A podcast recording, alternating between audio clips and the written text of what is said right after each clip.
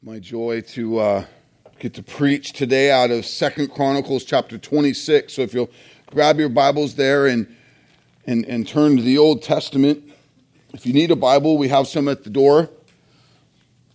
We also have sermon note outlines there if you're a note taker and want to jot down questions or things that you observe in the text today for your further study. Pray that that would be a, a blessing for you. Second Chronicles chapter 26. We'll begin with verse 1 through 3. And all the people of Judah took Uzziah, who was 16 years old, and made him king instead of his father Amaziah. He built Elath and restored it to Judah after the king slept with his fathers. Uzziah was 16 years old when he began to reign. He reigned 52 years in Jerusalem. His mother name was Jecoliah of Jerusalem. Here we read that Uzziah was 16 years old when crowned king. There was a period of time where he shared the crown with his father before his father passed.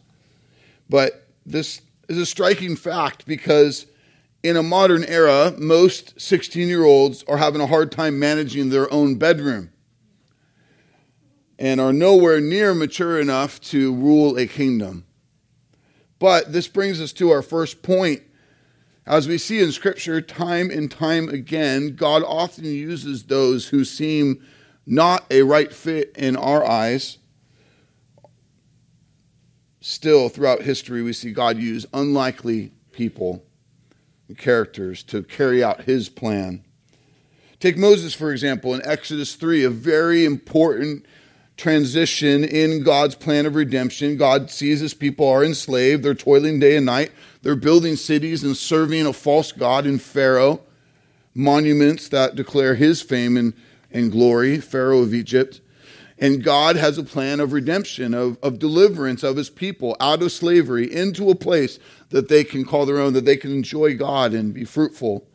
To do this, God wants a spokesman, a leader, a representative to take his agenda to the most powerful empire in the world at that time, to go before Pharaoh of Egypt and to declare that he must let the Israelites go. Now, one would think that there would be in the economy of the world, uh, a man that God would choose who's proven, who's studied, who's aggressive, who's well spoken to be God's voice. We wouldn't think that God would choose a stuttering shepherd with weak self esteem who's rapidly aging in the latter season of his life. On top of the man who had been recently accused of murder for killing one of Pharaoh's slave drivers in Egypt. But the God of all creation, time and time again, is going to use someone small, someone average, someone ordinary, someone slow to do great things for God's glory. And let's be honest, if God showed up here today to say, hey, I want a spokesman, identify a spokesman for me, we probably wouldn't push a guy like Moses to the front of that line. We we definitely probably wouldn't grab one of our 16 year olds and say, Here, use this guy. But what this reveals about you and I is number one, our lack of perspective and sovereign wisdom. But in our nature, we are disposed to elevate the elite and push down the ordinary and the weak. So, why then does God, in his perfect wisdom, use the weak, the marginalized, the subpar to do some of his biggest tasks? And the answer, time and time again, is so that when they do, he is the one who receives glory and not man. 2 Corinthians 12 9, my grace is sufficient for you, my power is made perfect in your weakness. Ephesians 2 declares that salvation is God's work alone, so that we boast in no one but Him alone. If God is the one who ordains and assigns and provides us the power and the needed skills to deliver, Why then are we in our flesh so quick to want credit or to be proud? And this leads us to the next part of our passage in verse 4 and 5. It says that Uzziah did what was right in the eyes of the Lord, according to all that his father Amaziah had done. He set himself to seek God in the days of Zechariah, who instructed him in the fear of God. And as long as he sought the Lord, God made him prosper. It is God who molds and shapes and prepares us for his perfect will for our lives, for what God wants to do with us. And one of the great ways of God's economy that he wants us to be shaped and prepared and molded is through parents. God's given assignment for parents to mold and shape us.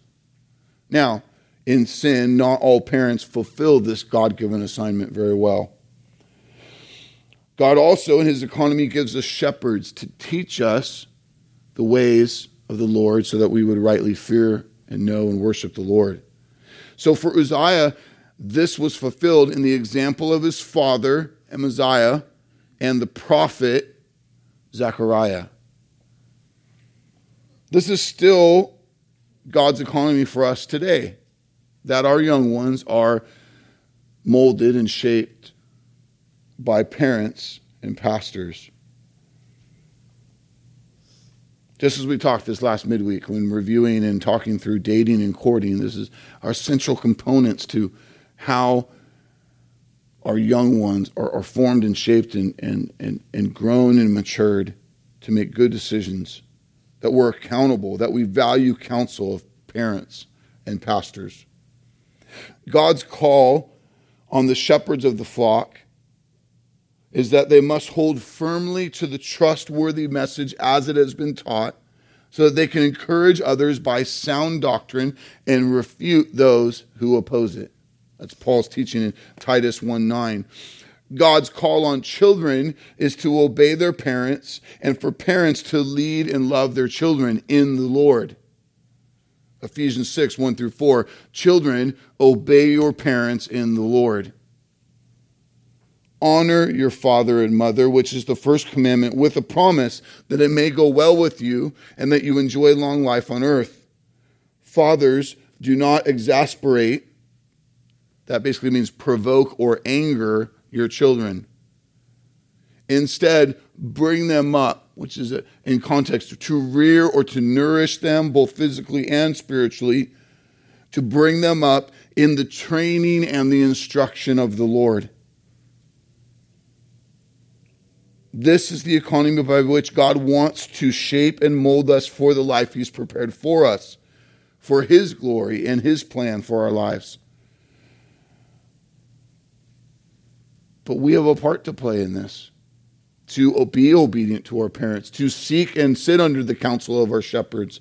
And it says that Uzziah in his early years did this. It says he set himself to seek God. Challenged our, our students who were in first hour to how are you intentionally setting yourself to seek God, to begin to own that. You're no longer a child. That he uh, Uzziah also submitted himself to teachers like Zechariah, a spiritual leader in his life at that time, who instructed him, it says, in the fear of the Lord. It says that as long as Uzziah sought the Lord, God made him prosper. Now, we need to stop real quick and bring some clarity to that reality that God made him prosper in his obedience because many modern day teachers or churches will use scriptures like this to promote a prosperity gospel which is not the gospel. It's a twisted way of teaching God's word to create fanfare and um, to grow followers into a false way of living. What, what this meant in the old covenant, which is its setting, was that obedience in the old covenant meant covenant blessing. That was the promise of the old covenant, that with their obedience, God would provide and bless them and they would prosper. The economy of the old covenant was one whereby God rewarded obedience with horizontal blessing in that time and land. It was a specific outplay of the old covenant. So, as Uzziah was faithful to God in these things, God made him prosper. It's not a covenant that carries over today. The old covenant is replaced by the new covenant. And in case you're feeling a little gypped in that, let me remind you that our blessing is secure in the new covenant. Our blessing, those in Christ, is secure in the heavens and is more abundant, the scriptures tell us, than we could ever dream or know. Our blessing is life in Christ. Amen? Let us see that with high value. The old covenant was essentially pointing to the beauty and the workings of the new covenant. For Uzziah and his people, they were blessed because Uzziah, as their king, was faithful, because he was focused and he was committed to his parents and his pastors, because he learned to fear the Lord and to obey him. And so God blessed him and their people. Now, there's another factor that I want to point out here because we need to constantly be reminded of who gives us the desire to want to know and do the will of God. It is God. Philippians 2:13 Paul says it so well, for it is God who works in you both to will and to work for his good pleasure. So this is an important foundation for how God works in the economy of his creation, because without that understanding, we can begin to go a place we shouldn't go, which, which I'll get to in a minute. Let me illustrate with this modern illustration of a movie that I really love named Rudy. It's a football movie about a young man who desperately wanted to play Notre Dame football. The problem is, Rudy was short, unathletic, and just not nowhere near skilled like the elite who would make the Notre Dame football team in that day. But Rudy scrapped and pushed and pulled and trained and fought and did everything he could so that he could make the practice team for Notre Dame football. It was an amazing season for him and just powerful to see him get there. Spoiler alert if you've never seen this movie, at the end of the movie, they actually put him into a critical moment in a real game. And I, have never really been much to cry, especially at movies, but every time the end of Rudy, I cry. I don't know why. And I didn't even play football, but it's just powerful. I love it. But but here's the point. We love to to to make the moral of that story that Look at how hard he worked. Look at his diligence. Look at it. He never gave up. He never let people tell him something opposite. And there's all these good lessons wrapped up in that. But it, without God in that conversation, we begin to lift up individuals as look at the work equals the success. But what we have to slow down and do is who put that character, that drive in him? And we got to see that that's the work of God that, that scrappiness, that perseverance, that's a God given attribute. People sometimes will say, well, uh, that LeBron James or, or Michael Phelps uh, are just these crazy natural talents. They just have this natural talent. But, but what does that mean? They're, they have a natural talent. Uh, that's a secular world's way of trying to say that they have these core athletic abilities to excel and adapt and persevere, to be the best at their game. But, but, but natural talent is, is a secular world's way of saying Mother Nature gave those abilities to them. But that lady doesn't exist. Right? And so, even just in our modern thinking, we're giving credit to something that's not even real. God is the author of those things in his creation. This is what we have here in Uzziah. We have to see that, yes, he was obedient. Yes, he sought out these things in God's economy. And yes, that brought great blessing. But God is the one who put Uzziah in motion and framed him and set him up to have these attributes to do these things. Uzziah has been trained and instructed in the fear of the Lord, and this is a framework that sets Uzziah up for victory. But if God is the one who ordains our core talents and training, why then do we so often feel in the victory proud or that the credit belongs to us? And, and it's a slippery slope, but you, you got to see where this, where this begins to go. Before we see where it goes, let's see a fuller picture of the victory that Uzziah experienced. Look at Second Chronicles 26, 6 through 15 now with me. I'll read verse 6 again. He went out and made war against the Philistines and broke through the wall of Gath and the wall of Jabneh and the wall of Ashdod. And he built cities in the territory of Ashdod and elsewhere among the Philistines. God helped him against the Philistines and against the Arabians and against the those who lived in Gurbaal and against the Meunites. The Ammonites paid tribute to Uzziah and his fame spread even to the border of Egypt, for he became very strong. Moreover, Uzziah built towers in Jerusalem at the corner gate and at the valley gate and at the angle, and, the, and he fortified them. He built towers in the wilderness and cut out many cisterns, for he, he had large herds both in Shephelah and in the plain. And he had farmers and vine dressers in the hills and in the fertile lands, for he loved the soil. Moreover, Uzziah had an army of soldiers fit for war in divisions according to the numbers and the muster made by Jeiel, the secretary of Maaseiah, the officer, under the direction of Hananiah, one of the king's commanders. The whole number of the heads of fathers of houses of mighty men of valor was 2,600. Under their command was an army of 3,000, 307,500 who could make war with mighty power to help the king against the enemy.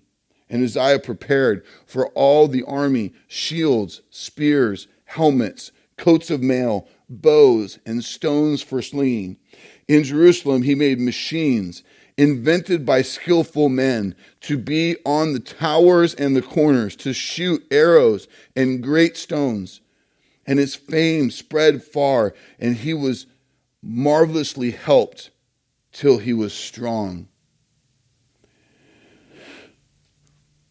Here we read of all these triumphs and accomplishments and diverse victory and, and abundance of, of land, of workers, of army, of, of accomplishments over long-time enemies of his people, of invention, cutting edge technology, and his fame spread far and wide.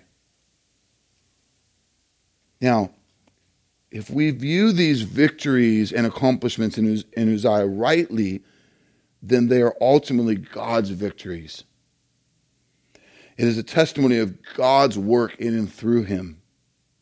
But because most of us see these things that he succeeded in as secular or not spiritual, as everyday things, what we can do is sometimes overlook that they're God's victories. Sometimes we're slower to give God credit in things that we identify as practical and not spiritual. Just because you're gifted at something outside the church doesn't mean it's not a gift from God. The gifting a doctor has to diagnose or evaluate rightly.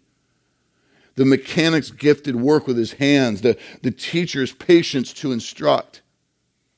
We have to be careful when we read lists of successes like this in practical, everyday ways that might seem to be outside the realm of church work, that we don't dismiss God as not having an instrumental part of them, as if they're not from God or for His glory. My question for you who work in these kinds of jobs is do you acknowledge God's hand in your work, in your giftedness, in your opportunities to be a bright light of Christ to those lost or in need of an example around you? In society, we see famous people handed trophies for victory or awards for accomplishment. And sometimes we'll hear these people say, I, I give all glory to God. And sadly, many who say this say it only because it is a rhetoric that they've learned as part of their upbringing, and in no way is it actually their testimony or their lifestyle. I say this because many who will stand before large audiences to receive, a, receive an award or a trophy are actually receiving the reward or the trophy for something that blatantly offends or dishonors God. And then they say, All glory to God who gave me the ability to do this. So I say that because I'm not looking to teach you this morning just rhetoric to say, let's get better at acknowledging that God has a hand in it. God doesn't want our religious rhetoric, He wants faithful and authentic testimony. My hope is that this is something that you begin to acknowledge more than you currently do in the everyday little workings of life. Throughout your days, and not just when asked, your mindset is recognizing God's hand in all of it. And that you see in every moment just how desperate you are for Him that even your breathing, your standing, your thinking, your hand working, your mind acknowledging, your voice talking is at the sovereign hand of God to continue you, to ordain that you are even able to do that. That you don't see yourself somehow as removed and God's over here and look at what I'm doing. How awesome it could be if the people of God had such a better view of his providential and provisional work in our lives than we do. That we could make war with some of the areas where we can really battle. Because we love to be made much of in how we use our minds. Good grades we get, or smart solutions we come up with, or maybe you're good at clever one liners, or, or you have a lot of knowledge about random facts we love to be made much of in our bodies and being able to work long and hard to get muscular or lose weight and get thin, that, that we can really learn to run fast or lift heavy things. We love to be made much of in our successes, in our job position, or the title we hold, or the, the contract we secured, or the objective we met, or, or an award our kid won. But Jeremiah 9, 23 through 24 speaks to these things specifically. Thus says the Lord, let not the wise boast in his wisdom. Let not the mighty man boast in his might. Let not the rich man boast in his riches, but let him boast in this, that he understands and knows me that I am the Lord who practices steadfast love, justice, and righteousness in the earth. For in these things I delight, declares the Lord. Jeremiah says, defeat, defeat the enemy of pride by making much of God. We need to glory in this alone that we know God. There's no greater prize I've been given than the fact that I know I'm reconciled to God through the blood of Jesus. If you are inclined to want to boast in your intellect, boast in God's sovereign wisdom. If you're inclined to want to glory in your strength or beauty, boast in God's strength and beauty. If you're inclined to want to brag about your successes, brag on the success of Christ's victory. If God is the one who ordains our victories, why are we the ones who constantly are tempted to feel proud or want the credit? It's important that we see God's hand in all of this. Our assignment, our giftedness, our training, our victories. Why? So that we don't get proud. this led to Uzziah's great demise. Look with me at verse 16. But when he was strong, he grew proud to his destruction. For he was unfaithful to the Lord his God and entered the temple of the Lord to burn incense on the altar of incense. The text goes on to say, we'll read in a moment, that Uzziah's pride and disobedience led him to be stricken with leprosy and be exiled until the day of his death. The sad reality is that pride led to Uzziah's fall. His victories caused him to grow proud, which led to his destruction. Thereby, the title of today's sermon Pride Comes Before the Fall. We must understand this. Pride is an enemy of God. Pride is evil. Why? Because pride causes man to believe he is worthy of worship and praise. It, it focuses on that. But the Bible clearly tells us that man is not worthy of worship and praise. Pride is demonic. It is the essence of the fallen angel who, in his pride, became a demon. Pride is the chosen weapon of Satan in mankind's demise from day one. It is the core of our folly as a race. The human race. Pride is what caused Adam and Eve to eat the forbidden fruit in a desire to be like God to be elevated. Ever since Eden, pride has been the problem of mankind. It's very core in the root of our sin. But here's the problem most of us don't even understand the magnitude of the problem of pride because Satan went into the marketing business and repackaged pride as self esteem. He taught our culture how to value it and treat it as something good. Feelings to be proud of our accomplishments or those that we love. As a result, we believe self esteem is a good thing and it's part of how we grow. We read about it, we cling to it, we practice it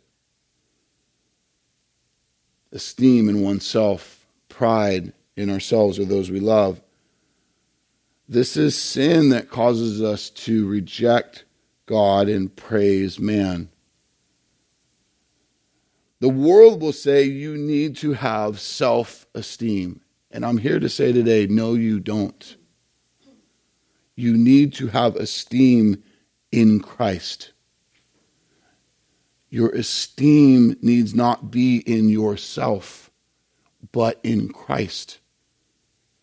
Your identity must be in Christ. Your joy in Christ. Your value in Christ. You're not to live for your own glory, but for His glory. People say, what about self help? And, and all these vehicles that the world loves and these things that were, are, are normal in our, in our modern thinking and, and verbiage. And, but that's the problem. We can't help ourselves. Self help is anti gospel. We need Jesus. It's not self help, self esteem, self actualization that we're desperate for. It is God. It is Christ. It is His grace. It is the gospel. It is God's glory. Pride comes before the fall. We live in a demonically inspired culture that wants to make you and me the center of our own universe, wants to make your glory your feelings, your priorities, your ultimate goal, to turn you loose, to let you go chase after it. Who am I to get in the way? Wants you to think that everyone around you really should, should believe in that and believe in you. See how amazing you are. And, and if you're feeling like, man, Pastor, I feel like maybe you're being a little too firm, like, isn't there, there's something good about pride, right? Like being proud. And if you're feeling that way, I just turn you to God's word. Let me give you three scriptures, and then I won't say anything else regarding that. Proverbs 6, 16 and 17. A proud look is an abomination to the Lord. Proverbs 15, 25, God promises to destroy the house of the proud. Proverbs 21, 4, that a haughty look or a proud heart are sin.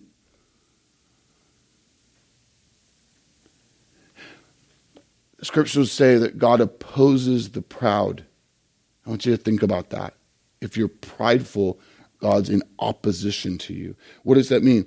To be proud then means to fight God.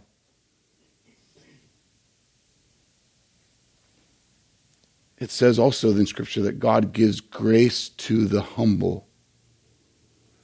And so, can I just say, if there's any party that says, man, I, feel like I need to fight for pride or pride in my kids, no, you need grace.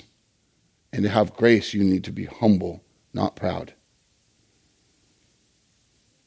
Our prayers need to be God, I need help. I need a Savior. I don't need self esteem. I need identity in Christ. I don't need to self actualize. I need to worship you and live for your glory.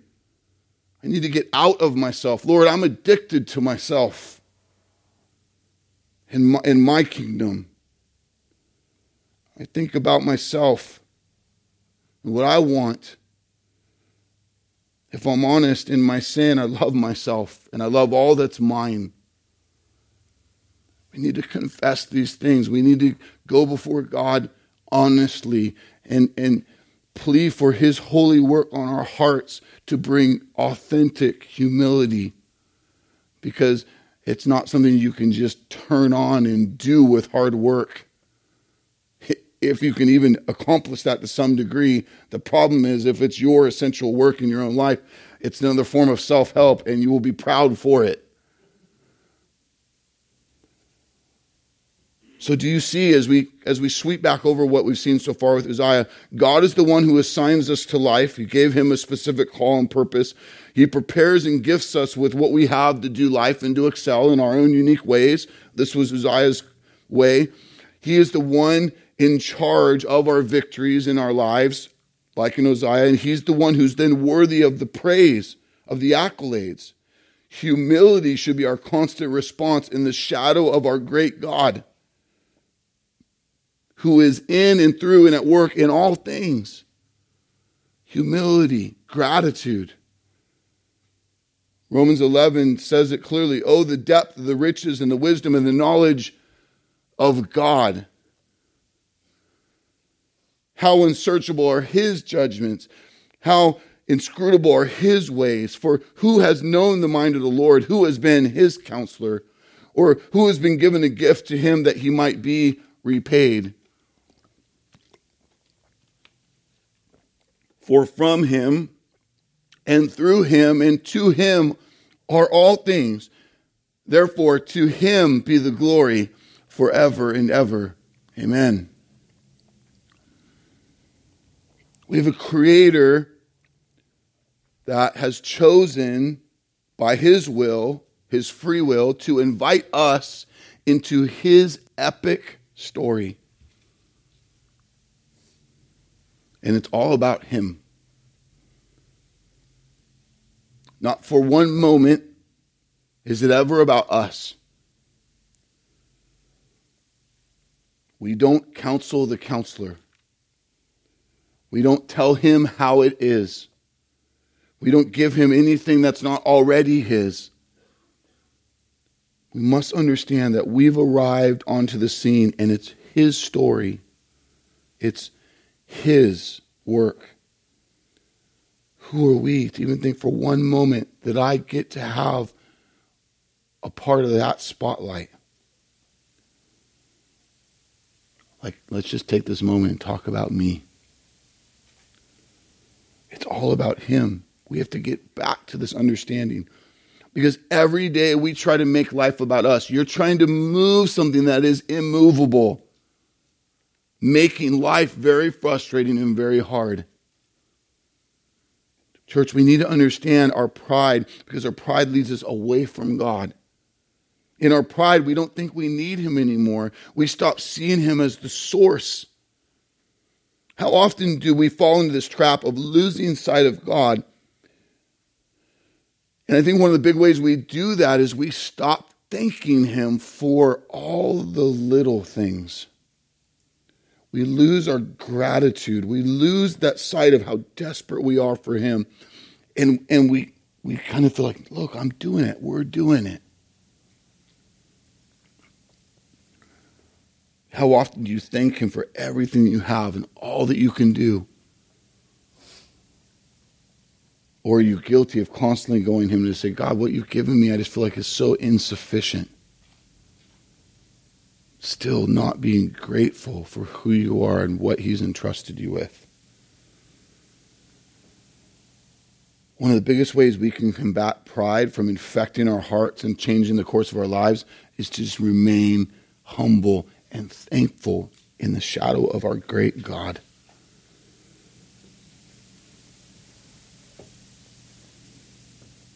Uzziah had all these things going for him. He's experiencing God's blessing and hand in his life, and yet he makes the critical mistake of taking the credit for himself, of being the big, bad honcho in the moment, and doing what God said not to do. In his pride, in his arrogance, he stood and practice things he shouldn't.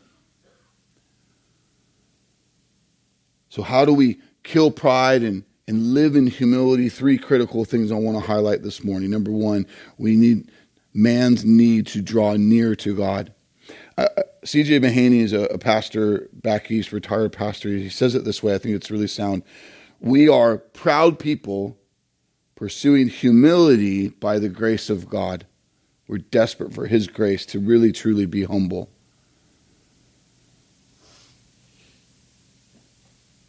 Oh, how desperate for God's grace we are.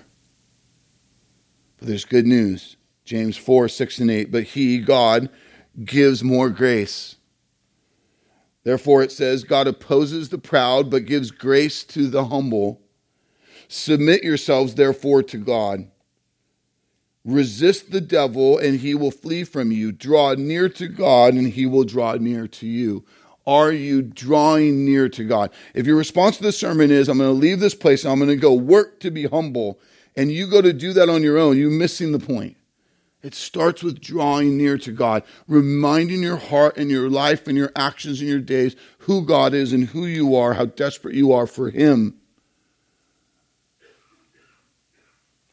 The opposite of pride here is submitting to God and drawing near to Him. Pride wants to be independent, it wants to be self governing, it wants to be autonomous.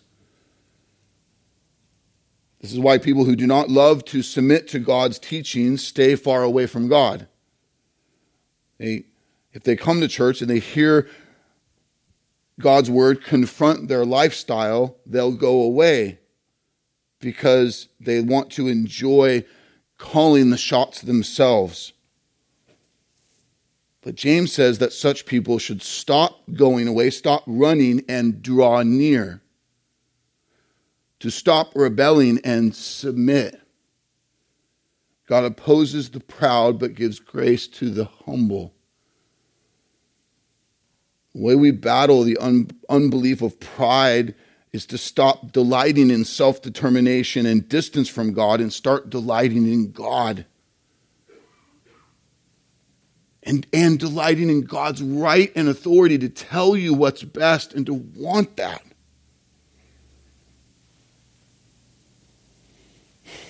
Number two, we, we have a desperate need for gospel centered community and accountability. Uzziah was given this opportunity and he utterly threw it away in his pride. Look with me at the next part of the text. We'll read verse 16 again, all the way through 23. But when he was strong, he grew proud to his destruction, for he was unfaithful to the Lord his God and entered the temple of the Lord to burn incense on the altar of incense. But Azariah the priest went in after him with 80 priests of the Lord who were men of valor. And they withstood King Uzziah and said to him, It is not for you, Uzziah, to burn incense to the Lord but for the priest, the sons of Aaron, who are consecrated to burn incense. Go out of the sanctuary, for you have done wrong, and it will bring you no honor from the Lord God. God's command, his teaching, his ways were clear on these things to be done by the priest. And in Uzziah's arrogance and his mighty throne, his kingship. He's like, no, I'll do whatever I want. Praise God for faithful men who will love others, even if it means a strain in that relationship. We'll love them in truth. See, these guys could have had great fear of man and not challenged the king. That's sin. Instead, they feared God and they stood in the truths of God and rebuked the king. Verse 19 Then Uzziah was angry. Now he had a censer in his hand to burn incense, and when he became angry with the priest, leprosy broke out on his forehead in the presence of the priest in the house of the Lord by the altar of incense. Azariah the chief priest and all the priests looked at him and beheld he was leprous in his forehead, and they rushed him out quickly. He himself hurried to go out because the Lord had struck him. And King Uzziah was a leper to the day of his death, and being a leper, lived in a separate house, for he was excluded from the house of the Lord. And Jotham his son was over the king's household, governing the people of the land. Now, the rest of the acts of Uzziah, from the first to the last, Isaiah the prophet, the son of Amoz wrote, And Uzziah slept with his fathers, and they buried him with his fathers in the burial field that belonged to the kings, for they said, He is a leper. And Jotham his son reigned in his place. So these priests, these men, these men of valor, stood up to him in love, in defense of God. They did not fear man. They did not placate their king. They lovingly confronted him. And we have to see how desperate we too are for this kind of loving accountability, authority, and rebuke. Humble people value the input of others, the challenges of others, the accountability of others, the insight of others. This it is one of the most critical attributes to maturity in the kingdom of God. Is not how much you know or how much you've done or how much how long you've been doing it. It is a true practice of ongoing humility. Prideful people don't want the input of others they want to declare where they're at or what they want to do and then just do it Ephesians 4 15 and 16 says, Speak the truth in love. Speaking the truth in love. That's what these guys did. They, they spoke truth. They did it in love, but they didn't placate. They didn't tell him what he wanted to hear. We, in this, we are to grow up in every way into him who is the head in Christ, from whom the whole body is joined and held together by every joint from which it is equipped when each part is working properly, makes the body grow so that it builds itself up in love. We need to see how desperate, number one, we are to draw near to God, but number two, to draw near to each other and invite others in to hold us accountable, to love us and mold us and press us back to Christ, and to rebuke us when necessary. And finally, we need a, a God centered, humble Redeemer. Philippians chapter 2, 5 through 11. your attitude should be the same as that of Christ Jesus, who, being in very nature God, did not consider equality with God something to be grasped or practiced. But being found in the appearance as a man, he humbled himself and became obedient to death, even death on a cross. See the humility of Christ. Therefore, God exalted him to the highest place and gave him the name that is above every name, that at the name of Jesus every knee should bow in heaven and on earth and under the earth, and every tongue confess that Jesus Christ is Lord to the glory of God the Father. And in the life of Jesus Christ, we can see a living demonstration of what it means to be humble. He is God in flesh and humbled himself unto dying in the place of undeserving enemies. That, that, that's the, the pinnacle of that testimony. But consider all the moments in his fleshly journey, his incarnation, by which he modeled humility time and time again. A, a few, just to, to recall, he associated with, with just blue collar average Joe fishermen. That was his crew. He drank from the same cup of a mixed race woman who was despised by that generation of religious people. Fellowshiped with her and drank with her at the well. He, sh- he showed a spirit of humility when entering each city. He would touch unclean bodies of lepers and the tongues of deaf mutes. He cared for the demon possessed ones who others were so afraid of they wouldn't even go near them. He accepted the invitations to eat at the houses of sinners, Pharisees, and hypocrites. He did not avoid any class of person. He, he loved women of ill repute who came to him for forgiveness and restoration. He, he was at ease in the presence of the rich and the powerful and in the presence of beggars and the blind. Even though he had all the rights in the universe to be exalted, Jesus models for us humility. Pride says, Don't tell me anything, I already know. Humility says, I value your advice and your rebuke. Pride says, I need, I want, I deserve.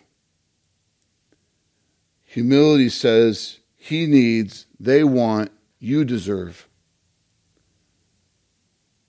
Pride says, God, I'm so much better than my fellow man.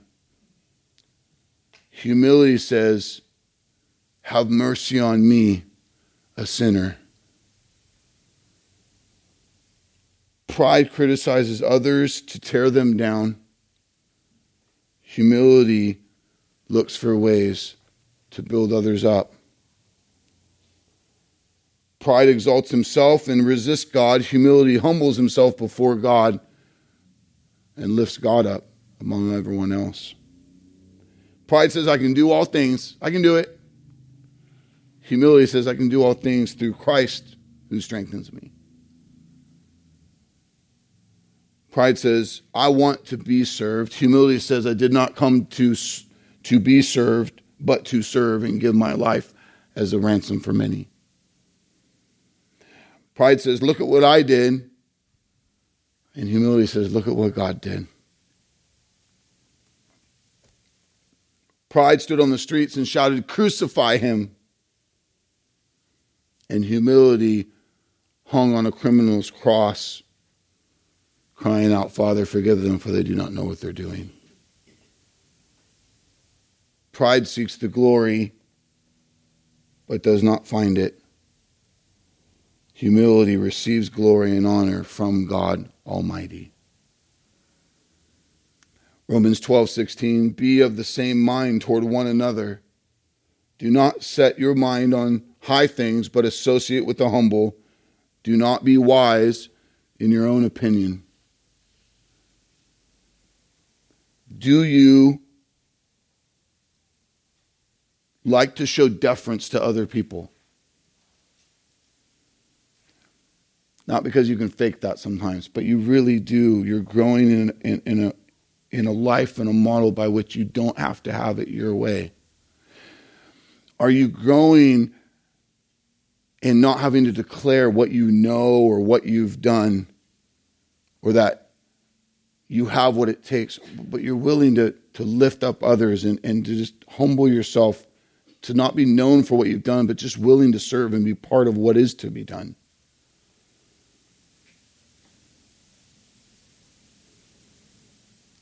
Are you wise in your own eyes?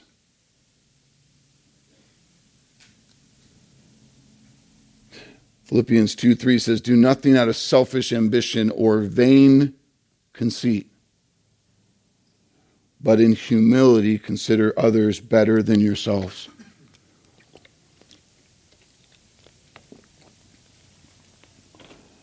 Do you consider others superior to yourself? Even the lowly, even those that at one point you in your flesh despised.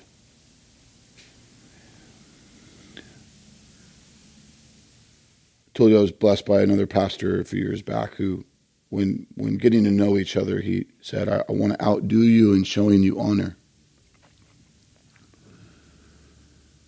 And I, it just was a blessing to me because it, it reminded me how I wasn't in tune with that command of the Lord enough with those that God had put around me and I needed to heed that in my own life.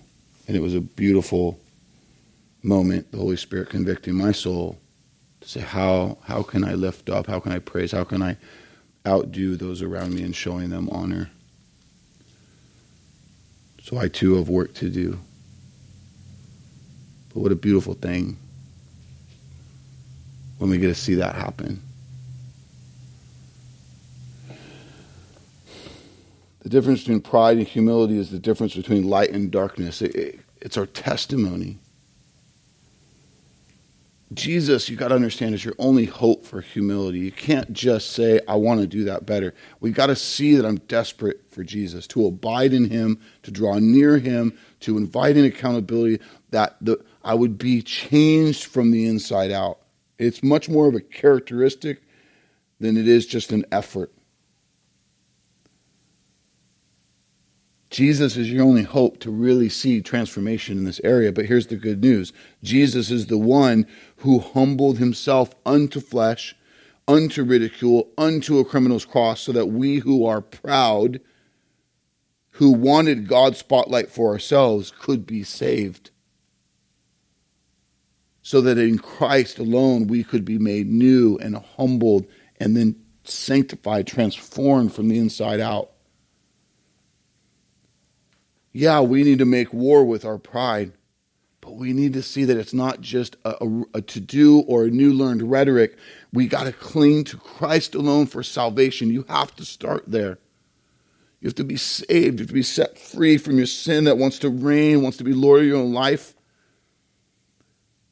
Truly trust your life to Jesus, that He reigns, that He commands, that He's your joy, He's your hope.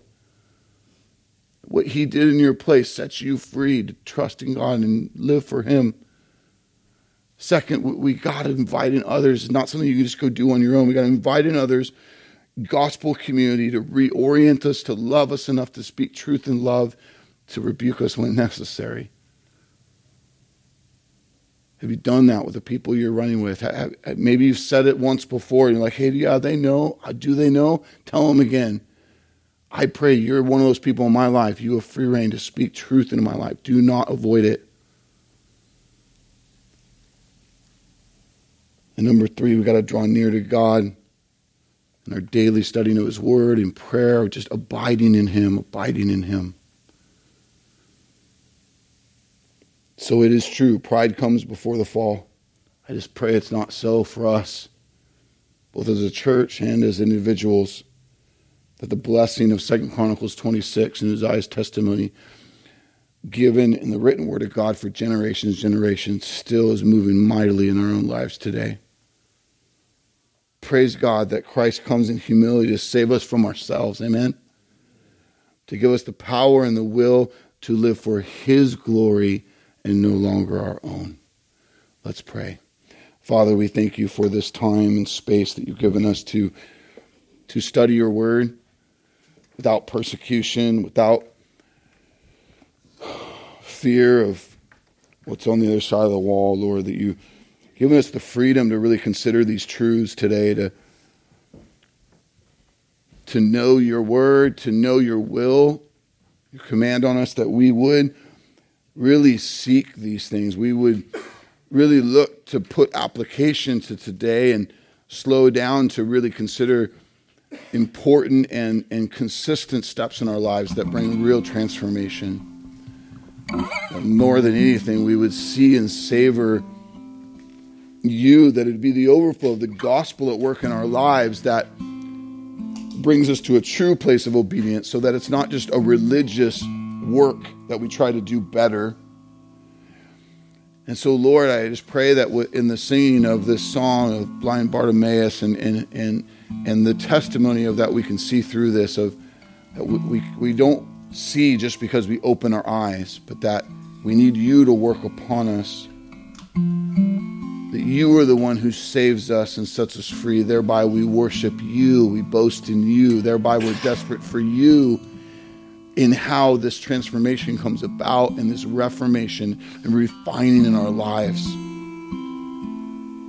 And so, bless us. I ask, Lord, that you bless us now with just an, a, a clearer view of the gospel to be motivated and sent and, and living out of in what is ahead in these things.